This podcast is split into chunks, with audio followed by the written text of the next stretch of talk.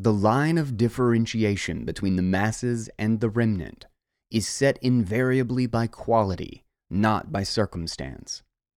The remnant are those who, by force of intellect, are able to apprehend these principles, and by force of character are able, at least measurably, to cleave to them.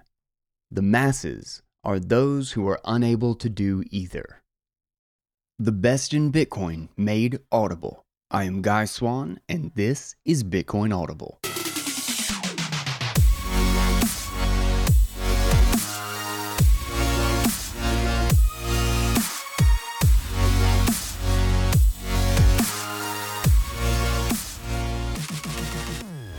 What is up, guys? This is Bitcoin Audible.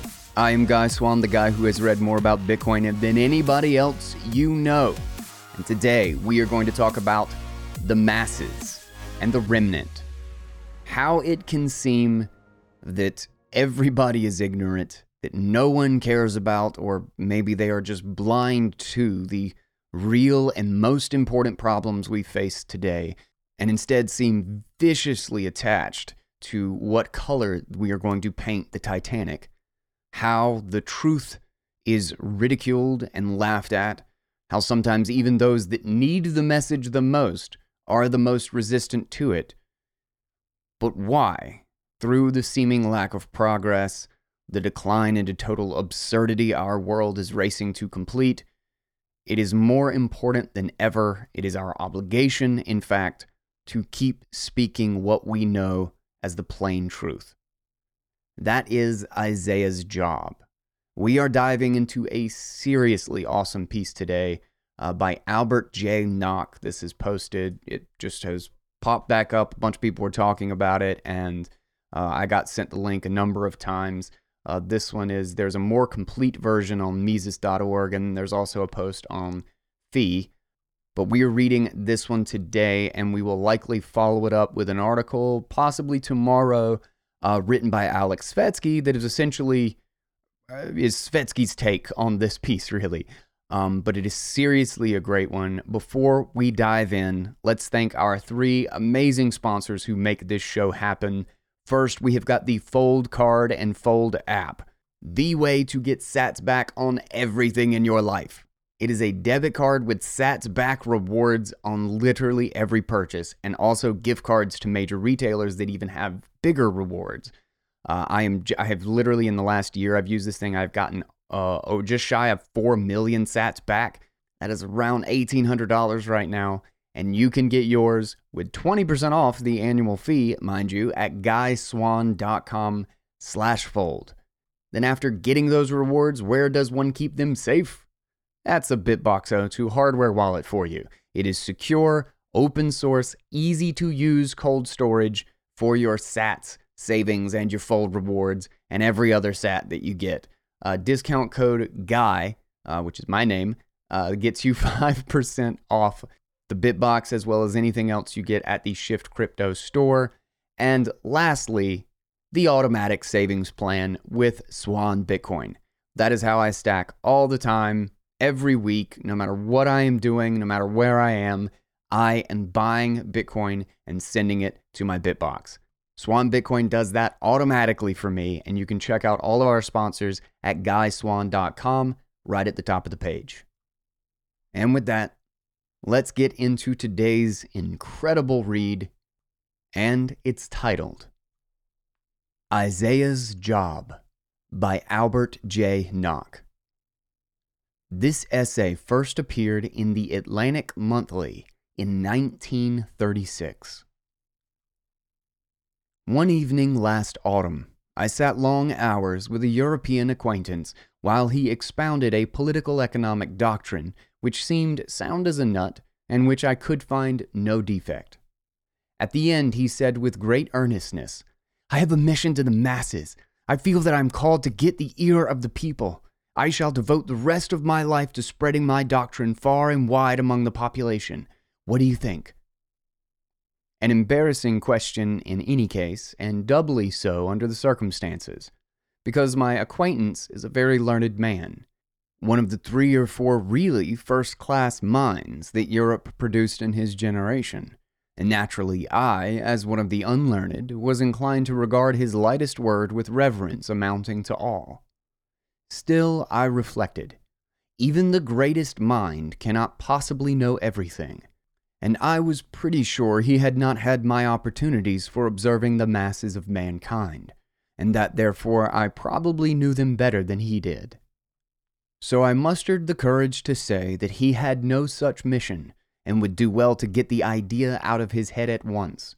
He would find that the masses would not care two pins for his doctrine, and still less for himself, since in such circumstances the popular favorite is generally some Barabbas. I even went so far as to say, he is a Jew, that his ideas seemed to show that he was not very well up on his own native literature. He smiled at my jest, and asked what I meant by it, and I referred him to the story of the prophet Isaiah. It occurred to me then that this story is much worth recalling just now, when so many wise men and soothsayers appear to be burdened with a message to the masses. Dr. Townsend has a message, Father Coughlin has one, Mr. Upton Sinclair, Mr. Lippmann, Mr. Chase and the Planned Economy Brethren, Mr. Tugwell and the New Dealers, Mr. Smith and Liberty Leaguers. The list is endless. I cannot remember a time when so many energumens were so variously proclaiming the word to the multitude and telling them what they must do to be saved. This being so, it occurred to me, as I say, that the story of Isaiah might have something in it to steady and compose the human spirit until this tyranny of windiness is overpassed. I shall paraphrase the story in our common speech, since it has to be pieced out from various sources, and inasmuch as respectable scholars have thought fit to put out a whole new version of the Bible in the American vernacular, I shall take shelter behind them, if need be, against the charge of dealing irreverently with the sacred scriptures. The prophet's career began at the end of King Uzziah's reign, say about 740 BC. This reign was uncommonly long, almost half a century, and apparently prosperous. It was one of those prosperous reigns, however, like the reign of Marcus Aurelius at Rome, or the administration of Eubulus at Athens, or of Mr. Coolidge at Washington, where at the end the prosperity suddenly peters out and things go by the board with a resounding crash. In the year of Uzziah's death, the Lord commissioned the prophet to go out and warn the people of the wrath to come. Tell them what a worthless lot they are, he said. Tell them what is wrong and why and what is going to happen unless they have a change of heart and straighten up. Don't mince matters. Make it clear that they are positively down to their last chance. Give it to them good and strong and keep on giving it to them. I suppose perhaps I ought to tell you, he added, that it won't do any good. The official class and their intelligentsia will turn up their noses at you, and the masses will not even listen. They will all keep in their own ways until they carry everything down to destruction, and you will probably be lucky if you get out with your life. Isaiah had been very willing to take on the job. In fact, he had asked for it. But the prospect put a new face on the situation. It raised the obvious question why? If all that were so, if the enterprise were to be a failure from the start, was there any sense in starting it? Ah, the Lord said, you do not get the point. There is a remnant there that you know nothing about. They are obscure, unorganized, inarticulate, each one rubbing along as best he can. They need to be encouraged and braced up because when everything has gone completely to the dogs, they are the ones who will come back and build up a new society. And meanwhile, your preaching will reassure them and keep them hanging on. Your job is to take care of the remnant, so be off now and set about it. Apparently, then, if the Lord's word is good for anything, I do not offer any opinion about that, the only element in Judean society that was particularly worth bothering about was the remnant. Isaiah seems finally to have got it through his head that this was the case, that nothing was to be expected from the masses, but that if anything substantial were ever to be done in Judea, the remnant would have to do it. This is a very striking and suggestive idea, but before going on to explore it, we need to be quite clear about our terms. What do we mean by the masses, and what by the remnant? As the word masses is commonly used, it suggests agglomerations of poor and underprivileged people, laboring people, proletarians, and it means nothing like that. It means simply the majority. The mass man is one who has neither the force of intellect to apprehend the principles issuing in what we know as the humane life, nor the force of character to adhere to those principles steadily and strictly as laws of conduct. And because such people make up the great and overwhelming majority of mankind, they are called collectively the masses. The line of differentiation between the masses and the remnant is set invariably by quality, not by circumstance. The remnant are those who, by force of intellect, are able to apprehend these principles and by force of character are able at least measurably to cleave to them. The masses are those who are unable to do either. The picture which Isaiah presents of the Judean masses is most unfavorable. In his view, the mass man, be he high or be he lowly, rich or poor, prince or pauper, gets off very badly. He appears as not only weak minded and weak willed, but as by consequence Navish, arrogant, grasping, dissipated, unprincipled, unscrupulous. The mass woman also gets off badly as sharing all the mass man's untoward qualities and contributing a few of her own in the way of vanity and laziness, extravagance and foible. The list of luxury products that she patronized is interesting. It calls to mind the woman's page of a Sunday newspaper in 1928, or the display set forth in one of our professedly smart periodicals. In another place, Isaiah even recalls the affectations that we used to know by the name flapper gait and the debutante slouch. It may be fair to discount Isaiah's vivacity a little for prophetic fervor. After all, since his real job was not to convert the masses, but to brace and reassure the remnant, he probably felt that he might lay it on indiscriminately and as thick as he liked in fact, that he was expected to do so. But even so, the Judean mass man must have been a most objectionable individual, and the mass woman utterly odious.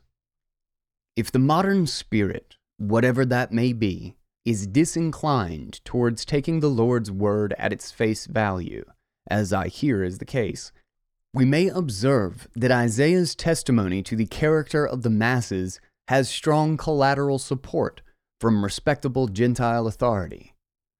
Plato lived into the administration of Eubulus when Athens was at the peak of its jazz and paper era, and he speaks of the Athenian masses with all Isaiah's fervency, even comparing them to a herd of ravenous wild beasts. Curiously, too, he applies Isaiah's own word, remnant, to the worthier portion of Athenian society. There is but a very small remnant, he says, of those who possess a saving force of intellect and force of character. Too small, preciously as to Judea, to be of any avail against the ignorant and vicious preponderance of the masses. But Isaiah was a preacher, and Plato a philosopher, and we tend to regard preachers and philosophers rather as passive observers of the drama of life than as active participants. Hence, in a matter of this kind, their judgment might be suspected of being a little uncompromising, a little acrid, or as the French say, saugrenu. We may therefore bring forward another witness who was preeminently a man of affairs, and whose judgment cannot lie under this suspicion. Marcus Aurelius was ruler of the greatest of empires, and in that capacity he not only had the Roman mass man under his observation, but he had him on his hands 24 hours a day for 18 years. What he did not know about him was not worth knowing, and what he thought of him is abundantly attested to on almost every page of the little book of jottings which he scribbled offhand from day to day, and which he meant for no eye but his own ever to see. This view of the masses is the one that we find prevailing at large among the ancient authorities whose writings have come down to us. In the 18th century, however, certain European philosophers spread the notion that the mass man, in his natural state, is not at all the kind of person that earlier authorities made him out to be, but on the contrary, that he is a worthy object of interest. His untowardness is the effect of environment, an effect of which society is somehow responsible. If only his environment permitted him to live according to his lights, he would undoubtedly show himself to be quite a fellow. And the best way to secure a more favorable environment for him would be to let him arrange it for himself. The French Revolution acted powerfully as a springboard for this idea, projecting its influence in all directions throughout Europe. On this side of the ocean, a whole new continent stood ready for a large scale experiment with this theory. It afforded every conceivable resource whereby the masses might develop a civilization made in their own likeness and after their own image. There was no force of tradition to disturb them in their preponderance, or to check them in a thoroughgoing disparagement of the remnant. Immense natural wealth, unquestioned predominance, virtual isolation, freedom from external interference and the fear of it, and finally a century and a half of time.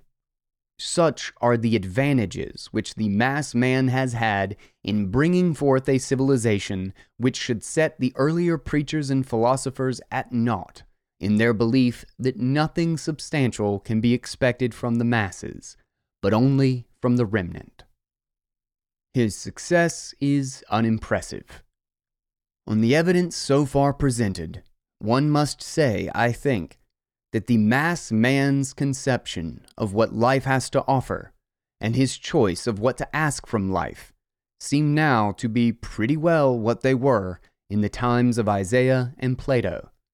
And so too seem the catastrophic social conflicts and convulsions in which his views of life and his demands on life involve him.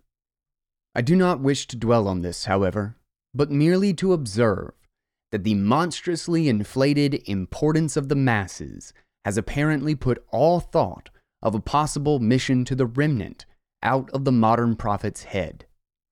This is obviously quite as it should be, provided that the earlier preachers and philosophers were actually wrong, and that all final hope of the human race is actually centered in the masses. If, on the other hand, it should turn out that the Lord and Isaiah and Plato and Marcus Aurelius were right in their estimate of the relative social value of the masses and the remnant. The case is somewhat different. Moreover, since with everything in their favor the masses have so far given such an extremely discouraging account of themselves, it would seem that the question at issue between these two bodies of opinion might most profitably be reopened. But without following up this suggestion, I wish only, as I said, to remark the fact that as things now stand, Isaiah's job seems rather to go begging.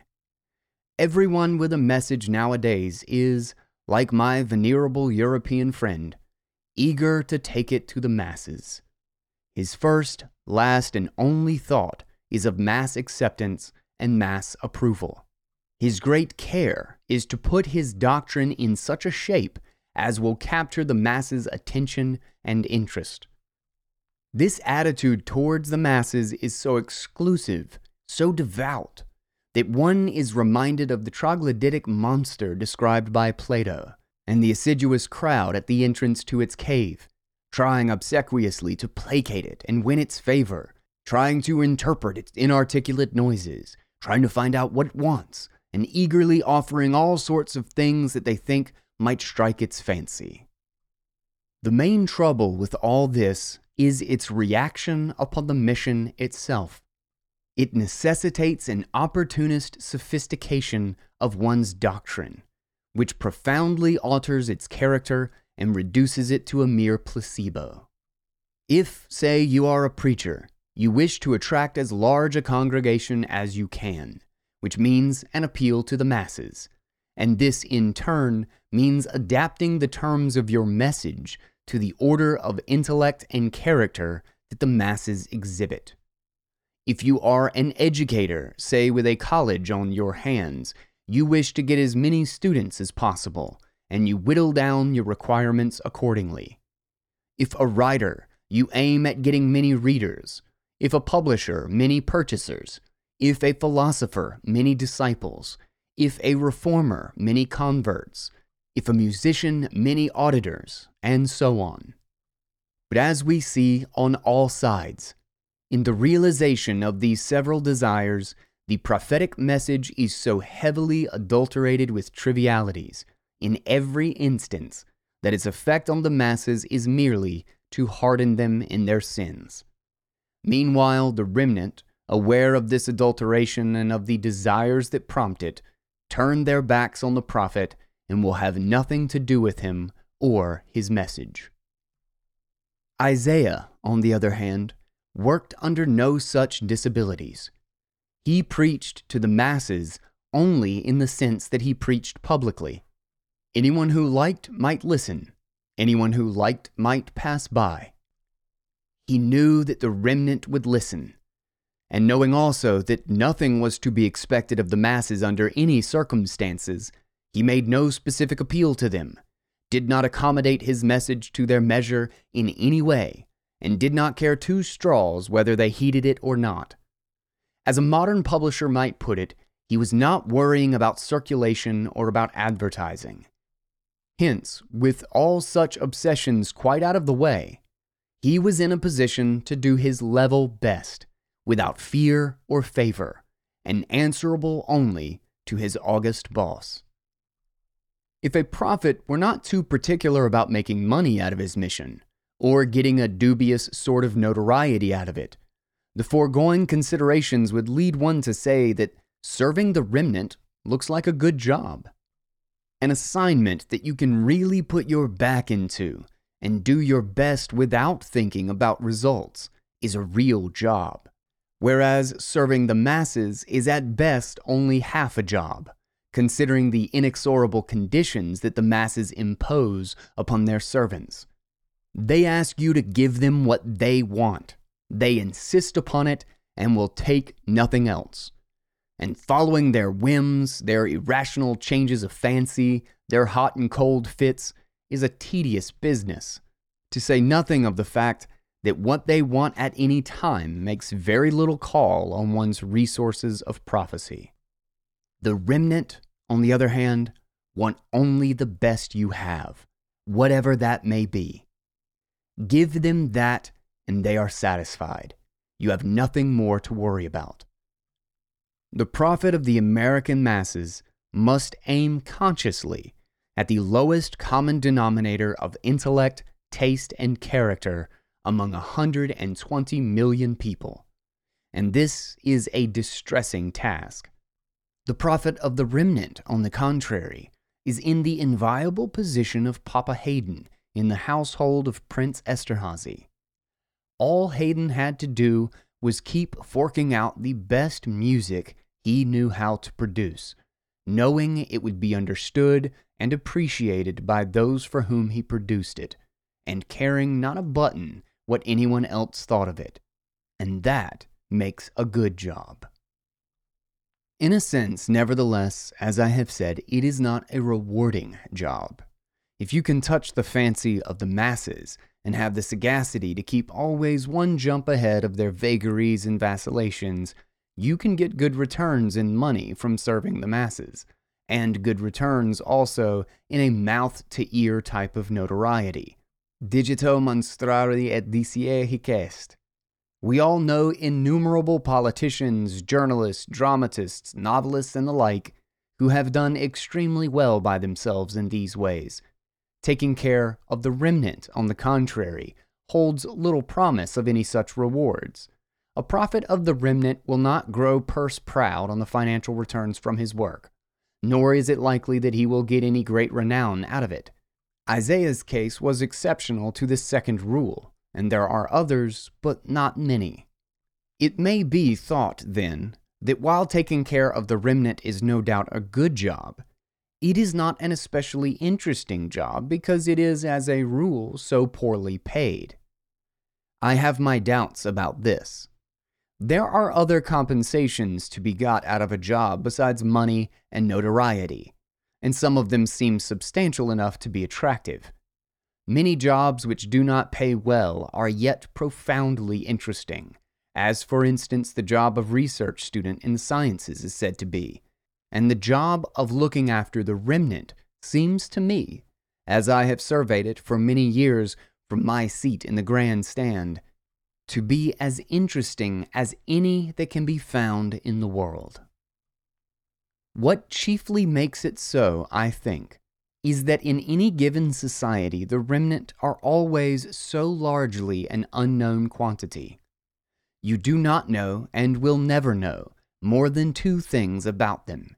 You can be sure of those, dead sure as our phrase is, but you will never be able to make even a respectable guess at anything else.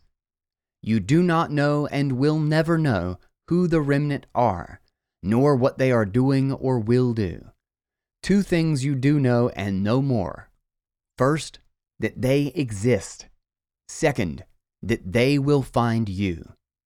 Except for these two certainties, working for the remnant means working in impenetrable darkness.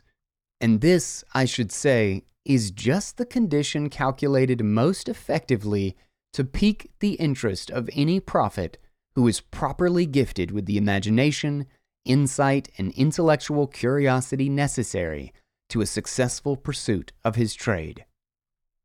The fascination and the despair of the historian, as he looks back upon Isaiah's Jewry, upon Plato's Athens, or upon Rome of the Antonines, is the hope of discovering and laying bare the quote, substratum of right thinking and well doing, which he knows must have existed somewhere in those societies, because no kind of collective life can possibly go on without it. He finds tantalizing intimations of it here and there in many places, as in the Greek anthology, in the scrapbook of Aulus Gellius, in the poems of Ausonius, and in the brief and touching tribute Benemerenti, bestowed upon the unknown occupants of Roman tombs. But these are vague and fragmentary. They lead him nowhere in his search for some kind of measure on this substratum, but merely testify to what he already knew a priori that the substratum did somewhere exist. Where it was, how substantial it was, what its power of self assertion and resistance was. Of all this, they tell him nothing. Similarly, when the historian of 2,000 years hence, or 200 years, looks over the available testimony to the quality of our civilization and tries to get any kind of clear, competent evidence concerning the substratum of right thinking and well doing which he knows must have been here, he will have a devil of a time finding it. When he has assembled all he can and has made even a minimum allowance for speciousness, vagueness, and confusion of motive, he will sadly acknowledge that his net result is simply nothing. A remnant were here, building a substratum like coral insects. So much he knows. But he will find nothing to put him on the track of who and where and how many they were and what their work was like. Concerning all this, too, the prophet of the present knows precisely as much and as little as the historian of the future. And that, I repeat, is what makes his job seem to me so profoundly interesting. One of the most suggestive episodes recounted in the Bible is that of a prophet's attempt, the only attempt of the kind on the record, I believe, to count up the remnant. Elijah had fled from persecution into the desert, where the Lord presently overhauled him and asked what he was doing so far away from his job. He said that he was running away, not because he was a coward, but because all the remnant had been killed off except himself. He had got away only by the skin of his teeth, and he, being now all the remnant there was, if he were killed, the true faith would go flat.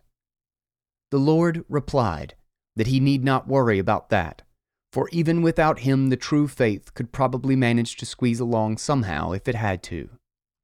And as for your figures on the remnant, he said, I don't mind telling you that there are 7,000 of them back there in Israel, whom it seems you have not heard of, but you may take my word for it that they are there. At that time, probably the population of Israel could not run to much more than a million or so. And a remnant of 7,000 out of a million is a highly encouraging percentage for any prophet. With 7,000 of the boys on his side, there was no great reason for Elijah to feel lonesome. And incidentally, that would be something for the modern prophet of the remnant to think of when he has a touch of the blues. But the main point is that if Elijah the prophet could not make a closer guess on the number of the remnant than he made when he missed it by 7,000, anyone else who tackled the problem would only waste his time. The other certainty which the prophet of the remnant may always have is that the remnant will find him. He may rely on that with absolute assurance. They will find him without his doing anything about it. In fact, if he tries to do anything about it, he is pretty sure to put them off. He does not need to advertise for them, nor resort to any schemes of publicity to get their attention. If he is a preacher or a public speaker, for example, he may be quite indifferent to going on show at receptions, getting his picture printed in the newspapers, or furnishing autobiographical material for publication on the side of human interest. If a writer, he need not make a point of attending any pink teas, autographing books at wholesale, nor entering into any specious Freemasonry with reviewers. All this and much more of the same order lies in the regular and necessary routine laid down for the prophet of the masses.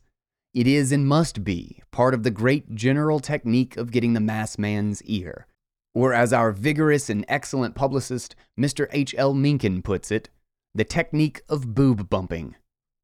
The prophet of the remnant is not bound to this technique. He may be quite sure that the remnant will make their own way to him without any adventitious aids. And not only so, but if they find him employing any such aids, as I said, it is ten to one that they will smell a rat in them and will sheer off. The certainty that the remnant will find him, however, leaves the prophet as much in the dark as ever, as helpless as ever in the matter of putting any estimate of any kind upon the remnant. For, as appears in the case of Elijah, he remains ignorant of who they are that have found him, or where they are, or how many. They did not write in and tell him about it, after the manner of those who admire the vedettes of Hollywood, nor yet do they seek him out and attach themselves to his person. They are not that kind. They take his message much as drivers take the directions on a roadside signboard. That is, with very little thought about the signboard, beyond being gratefully glad that it happened to be there, but with every thought about the directions. This impersonal attitude of the remnant wonderfully enhances the interest of the imaginative prophet's job. Once in a while, just about often enough to keep his intellectual curiosity in good working order, he will quite accidentally come upon some distinct reflection of his own message in an unsuspected quarter. This enables him to entertain himself in his leisure moments with agreeable speculations about the course his message may have taken in reaching that particular quarter and about what came of it after it got there. Most interesting of all are those instances, if one could only run them down, but one may always speculate about them, where the recipient himself no longer knows where, nor when, nor from whom he got the message, or even where, as sometimes happens, he has forgotten that he got it anywhere, and imagines that it is all a self sprung idea of his own.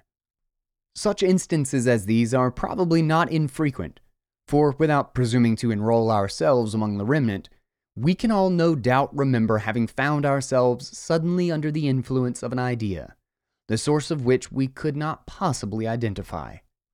It came to us afterward, as we say. That is, we are aware of it only after it has shot up full grown in our minds, leaving us quite ignorant of how and when and by what agency it was planted there and left to germinate. It seems highly probable that the prophet's message often takes some such course with the remnant. If, for example, you are a writer or a speaker or a preacher, you put forth an idea which lodges in the unconscious mind of a casual member of the remnant and sticks fast there. For some time, it is inert.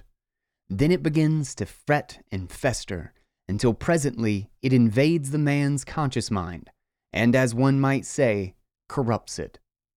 Meanwhile, he has quite forgotten how he came by the idea in the first instance, and even perhaps thinks he has invented it. And in those circumstances, the most interesting thing of all is that you never know what the pressure of that idea will make him do. For these reasons, it appears to me that Isaiah's job is not only good, but also extremely interesting and especially so at the present time when nobody is doing it. If I were young and had the notion of embarking in the prophetical line, I would certainly take up this branch of the business, and therefore I have no hesitation about recommending it as a career for anyone in that position. It offers an open field with no competition. Our civilization so completely neglects and disallows the remnant that anyone going in with an eye single to their service might pretty well count on getting all the trade there is. Even assuming that there is some social salvage to be screened out of the masses, even assuming that the testimony of history to their social value is a little too sweeping, that it depresses hopelessness a little too far, one must yet perceive, I think, that the masses have prophets enough and to spare. Even admitting that in the teeth of history, that hope of the human race may not be quite exclusively centered in the remnant, one must perceive that they have social value enough to entitle them to some measure of prophetic encouragement and consolation, and that our civilization allows them none whatever. Every prophetic voice is addressed to the masses and to them alone. The voice of the pulpit, the voice of education, the voice of politics, of literature, drama, journalism, all these are directed toward the masses exclusively, and they marshal the masses in the way that they are going. One might suggest, therefore, that aspiring prophetical talent may well turn to another field. Set patri priamaque datum, whatever obligation of the kind may be due the masses is already monstrously overpaid. So long as the masses are taking up the tabernacle of Moloch and Chiun, their images, and following the star of their god Bunkum, they will have no lack of prophets to point the way that leadeth to the more abundant life. And hence, a few of those who feel the prophetic afflatus might do better to apply themselves to serving the remnant. It is a good job, an interesting job, much more interesting than serving the masses. And moreover, it is the only job in our whole civilization, as far as I know, that offers a virgin field. Isaiah's Job by Albert Jay Nock. All right before we get into Guy's take on this piece, uh, let's take a quick break and hit our sponsor. You know, I, you know that I think Bitcoin is important, and you probably have some idea of how important I think it is.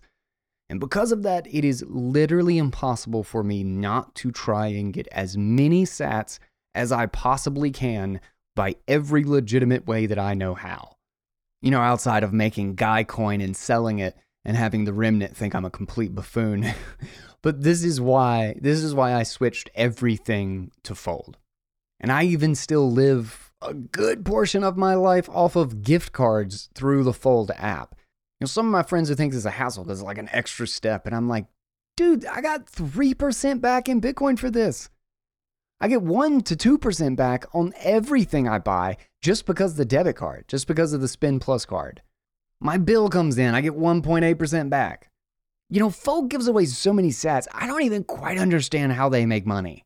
It's like slightly worrisome because, like, I, I don't know if they're to be around forever because I'm just like draining them of sats. I have this Spin Plus debit card, right? Yesterday I spent $200 on Amazon gift cards in my endless search here for a good set of headphones, and I got $11.40 back in Bitcoin. If you haven't done the fold card thing yet, you gotta at least go check it out. The app is free, and you can obviously get the gift cards, like I said, and you can get them with Lightning too. You can buy them with Lightning and earn sats back that way. Uh, but when you finally get the premium debit card, don't forget to use my link. GuySwann.com slash fold is a 20% discount for signing up. That's a big discount, so don't miss that one. GuySwann.com slash fold. With that, let's get back into the show. It's so funny that this was posted in, uh, what was it, 1926? Excuse me, 1936. 1936 because it could just as easily describe where we are today. And I think that's a little bit the point, right? Is that the masses always produce a world on the edge of chaos. And even when we have these great periods of prosperity, it's, it's just waiting for everything to unravel because of what the masses do to the prosperity. They take it for granted. They assume that it's theirs by right, by entitlement, and then they bleed it dry of everything it's worth until the thing collapses and the remnant has to rebuild. And I love this in the context of a job, in the context of why speak the truth? Why speak the absolute, candid, this is what I think about it truth? And Jordan Peterson talks a lot about this. Like, Jordan Peterson is one of those people that you feel like this is somebody who's proselytizing to the to the remnant and actually has a degree of notoriety. And you know, the internet in general is actually kind of an interesting dynamic in all of this because it lets the smallest of communities find each other. So while the remnant is maybe less likely to engage, is more likely to simply take in the idea and go build something in the real world, the fact that there is so much communication, that there is so much interaction in this digital space that can connect the tiniest and smallest of communities out there is really kind of a powerful force for this. You know, I've always said the those in power, those with authority, those who run the previous systems that control control the world, that control the levers of, you know, the, the machine of politics or the levers of, you know, religious power, whatever it is, those at the top and with the most wealth always have had the ability to organize. When a fundamental shift in the way we communicate opens up that organization, that, that communication to literally everyone, it doesn't change their situation that much. Maybe it's a little bit faster, it's a little bit more efficient, they've got a better app for what power they already had. But for those on the fringe, those that aren't wrapped up in the political structures that be, and those without all the capital at their disposal, they never have really had the ability to organize, the ability to find each other. And the internet kind of changes that. I mean, think about the most niche topic that you could possibly think of. Some hobby that just, like crocheting cat paws or something. Is that go back 50 years and there's no way for someone to find another person who crochets cat paws, right? But you could just go on the you could probably just search that and there's probably let, let's let's search it. Crochet crochet how do you spell it? C H E T cat paw. Just shit tons of pictures of crochet cat balls. Oh, is uh underneath chair legs. That's cute. But there's just knit hacker the crochet cat paw chair. I mean, just uh, you you can find a whole you could probably find thousands of other people who, for some bizarre reason, are fascinated in this one topic that would never actually, never even have a community around it. Going back 30 years, 40 years without the internet, how would those people find each other? How would that old lady who crochets cat paws in New York find the one that does it in Northern California? And you know, with the ocean the veritable ocean of information and messages and and you know prophets and everybody who's trying to get some message out to everybody why why would you spend time on anything other than what you thought to be true going back to jordan peterson jordan peterson talks about that is that the the personal power the confidence that you get in yourself by saying what you think is the truth completely regardless of the consequences. And that's not easy to do. That is not easy to do. But there is incredible power in being able to do that. I mean, you know, for whatever it was worth, I constantly talked about Bitcoin back in, you know, 2011, 2012, and I would tell everybody about it. And it was I got to admit I talked about this in um the the clubhouse that we did the other day, uh, the Bitcoin Builders Clubhouse. As I talked about how hard it was to feel like I was the only one. And with honestly, without my brother, without the fact that we found it at the exact same time and we were both passionate about it, so it wasn't quite as hard to deal with the the total lack of social reinforcement. It's really, really hard to stand up in a crowd of people and tell them something that makes them all think you're an idiot or look at you like you're a dumbass because their worldview doesn't even allow what you were talking about, even though their worldview is ridiculous. And you're certain, you know, like the, the harder you dig into this, this feels like it's true. This feels like the thing that's going to work. But it's so hard to be seen as that. We so desperately want the justification, that, that reinforcement from our social group. And when we're going against that social group, even though we think what we are saying is true, I, people just don't want to do it. People just like, oh, I don't want, I, I know this is right, but I don't, I just don't want to speak up. They might attack me, you know, they might, they might come after me. They might call me stupid. They might rub my face in it.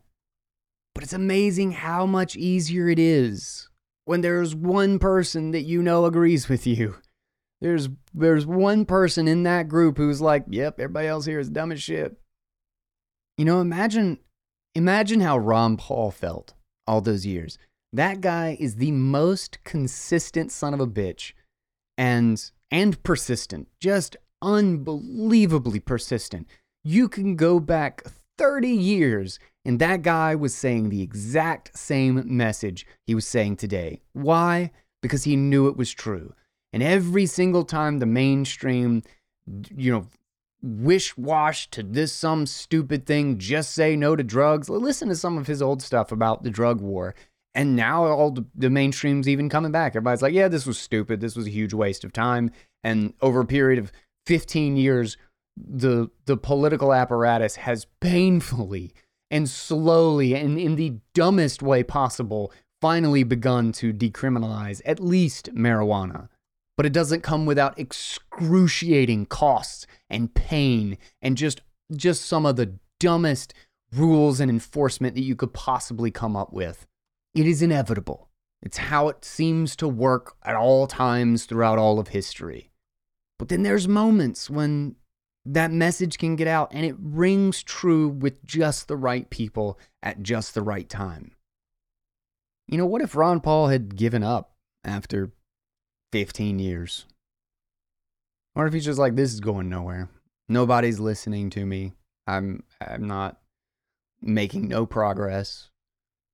You know, I might not eh, like where would I be had it not been for Ron Paul? I don't know, man. I don't know. A lot of people essentially found the absurdity of the system we are under today and, and the incredible degree of lies and just utter corruption of any sense of truth that so much of our political apparatus and corporate apparatus is actually built off of because of Ron Paul. I know it was incredibly influential to me personally. And every time I sit down and talk with Bitcoiners, there's almost this common thread that everybody was like, even when even when they got really big in the Ron Paul movement and then it died down, and then you know years or decade later or something, they found Bitcoin. There seems to be some sort of a Ron Paul story there. You know what I mean? Like somebody somebody found that message and it stuck with them until Bitcoin seemed to fulfill that role. And I think, and you know, maybe I'm projecting a little bit here because this is so much a part of my story, but that's it feels like it feels like that's there for so many people in this space.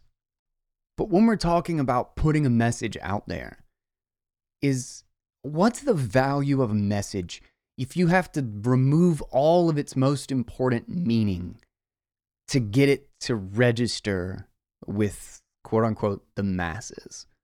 There's a great, the great part towards the beginning of this about how they were going to get their message out to the masses and, and how the masses are the sole and just universal audience to which to project your message.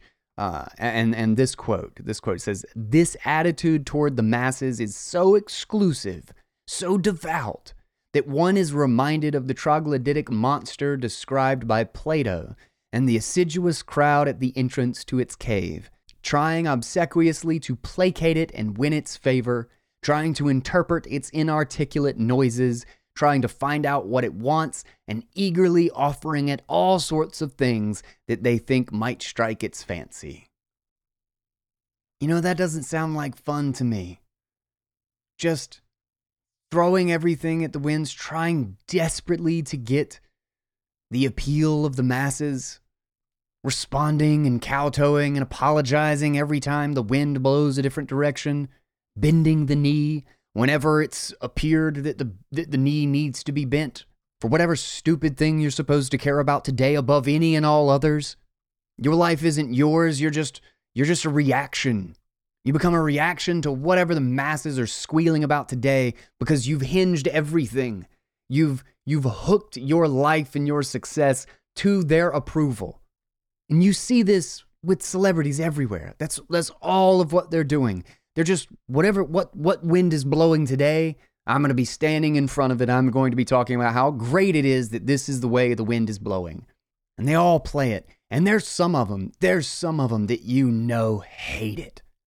They hate that they can't say what they think. They hate themselves for standing up there and parroting whatever dumb shit they're handed on the piece of paper or on their prompter because that's just what they've got to do because the PR person says so and their agent says they're going to be they're going their whole career is going to be ruined if they don't say it exactly this way and and get down on their knee and salute and blah blah blah. Is it the truth? Nah, they know it's not true, but who gives a shit? We got to do it for the masses. And sometimes you just got to have utter mountains of respect for the people who know, who, who are in even in that sort of a position, who know the damage that would be done by speaking the truth or what they actually think and do it anyway. Just balls of the wall, screw it. I just don't care anymore. I'm going to Ricky Gervais this. like his thing at the Golden Globes could not be a better example of just like, look at this show. Look at the joke of this thing that we have made out of ourselves. And we pretend like everybody didn't know that, that this huge movie mogul wasn't fondling kids, but we just needed a job really, really bad and can't rock the vote can't say what we know is true. So instead, we're going to get up here on the podium and talk about what a great guy he is and how much we love him and we appreciate that he puts us into these big movies. I don't have the very highest opinion of Hollywood if that's not if that's not obvious. but you know, part of me feels sorry for people like that too. To feel like you're trapped in your own like to just constantly cage yourself to be so incessantly and deeply worried about how the lowest common denominator of everybody around you is going to take what you say, that nothing that you say is real. nothing that you say is honest. I don't know, that sounds like an awful, awful place to be. There's, a, there's a, actually one of the quotes I saved is relevant to this. So, quote, but as we see on all sides, in the realization of these several desires, the prophetic message is so heavily adulterated with trivialities in every instance that its effect on the masses is merely to harden them in their sins. Meanwhile, the remnant, aware of this adulteration and of the desires that prompt it, turn their backs on the prophet and will have nothing to do with him or his message.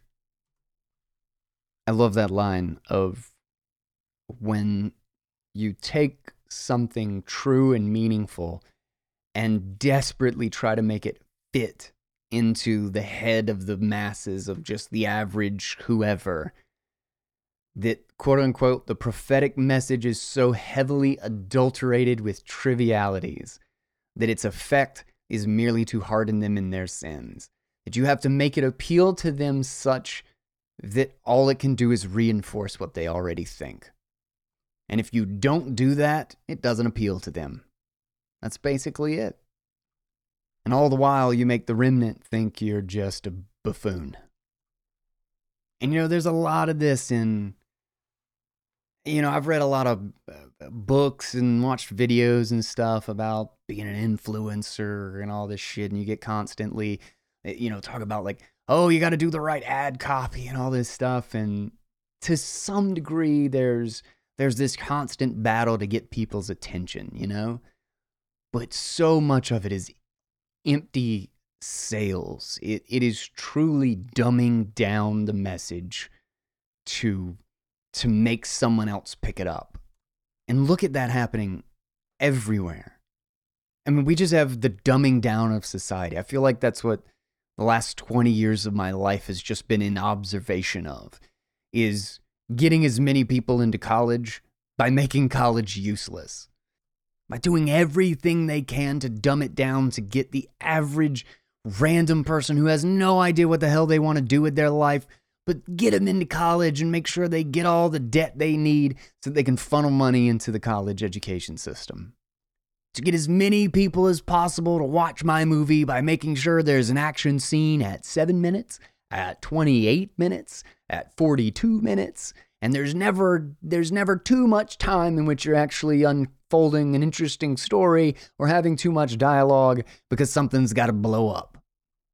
And you know, who knows if the masses are going to care about your thing today? That maybe they reject it and then in the end what did you what did you get? Did you even get your message out there? Did you tell the story you wanted to tell or did you tell them the one they wanted to hear and just gut the meaning out of yours? Another quote I saved was uh, The prophet of the American masses must aim consciously at the lowest common denominator of intellect, taste, and character among 120 million people. And this is a distressing task.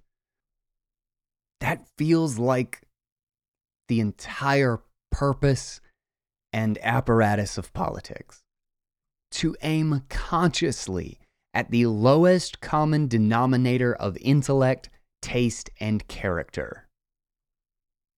But what about the remnant?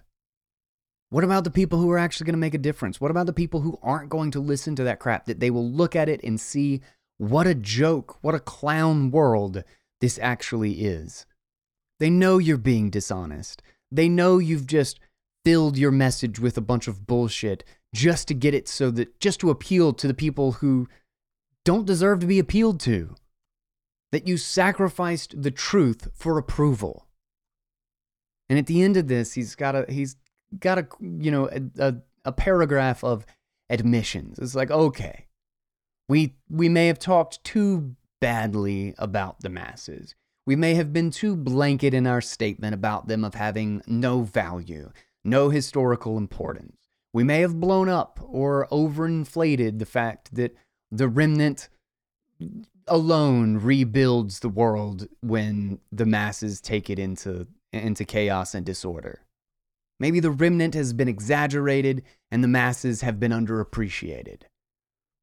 But, quote, even admitting that in the teeth of history, that hope of the human race may not be quite exclusively centered in the remnant, one must perceive that they have social value enough to entitle them to some measure of prophetic encouragement and consolation, and that our civilization allows them none whatever.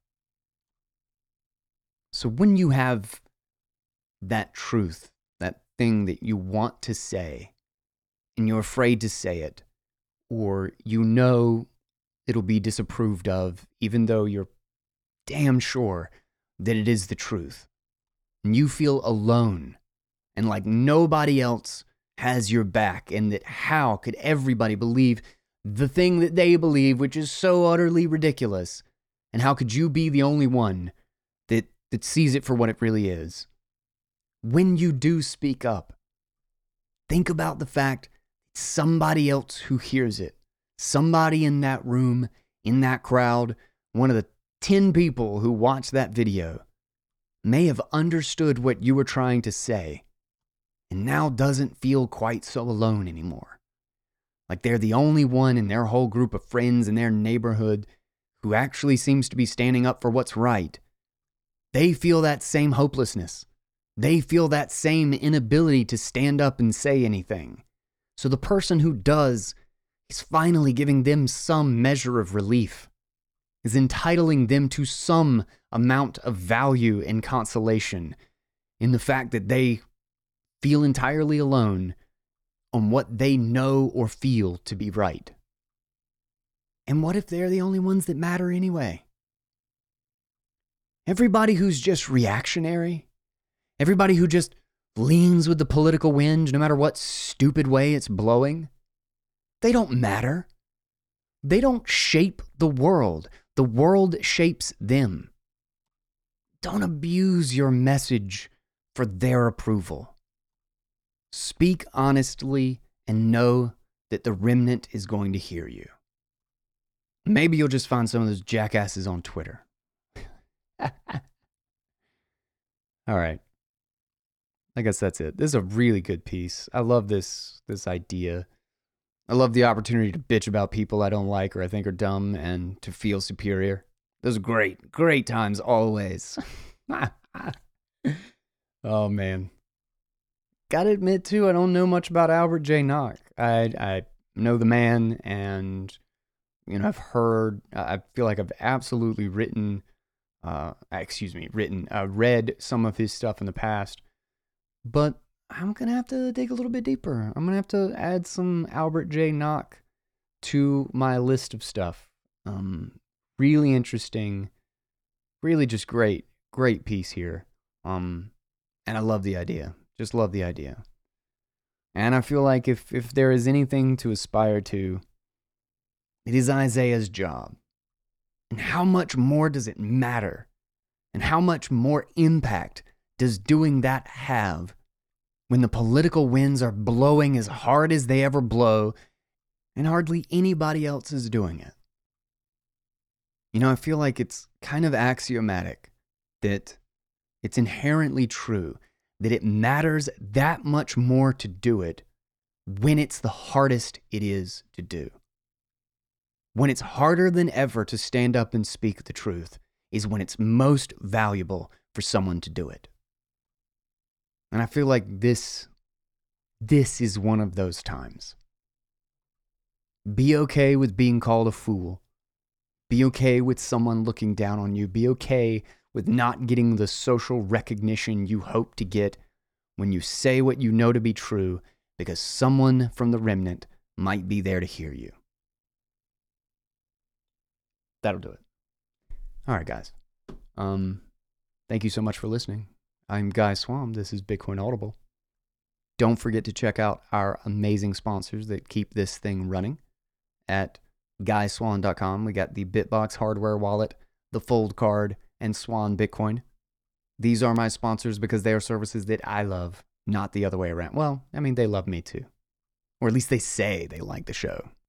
Check them out at guyswann.com for some discounts and goodies exclusive to Bitcoin Audible listeners when you click those links over there. You know, Bitcoin is the remnant. It is the substratum built to replace the collapsing structures around us. It gives the remnant that foundation to start from. We have a hell of a mission ahead of us just to keep that alive. And the most important thing that we can do is not dumb down our message for the masses, but speak the truth as clearly as we know how and never stop. Thank you all so much for listening. I am Guy Swann, and until next time, everybody, take it easy.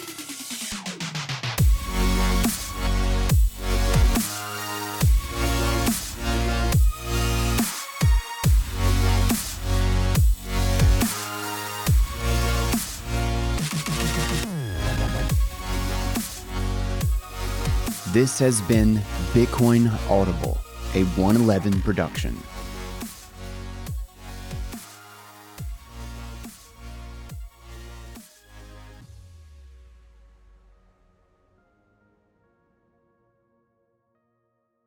This podcast is a part of the C Suite Radio Network.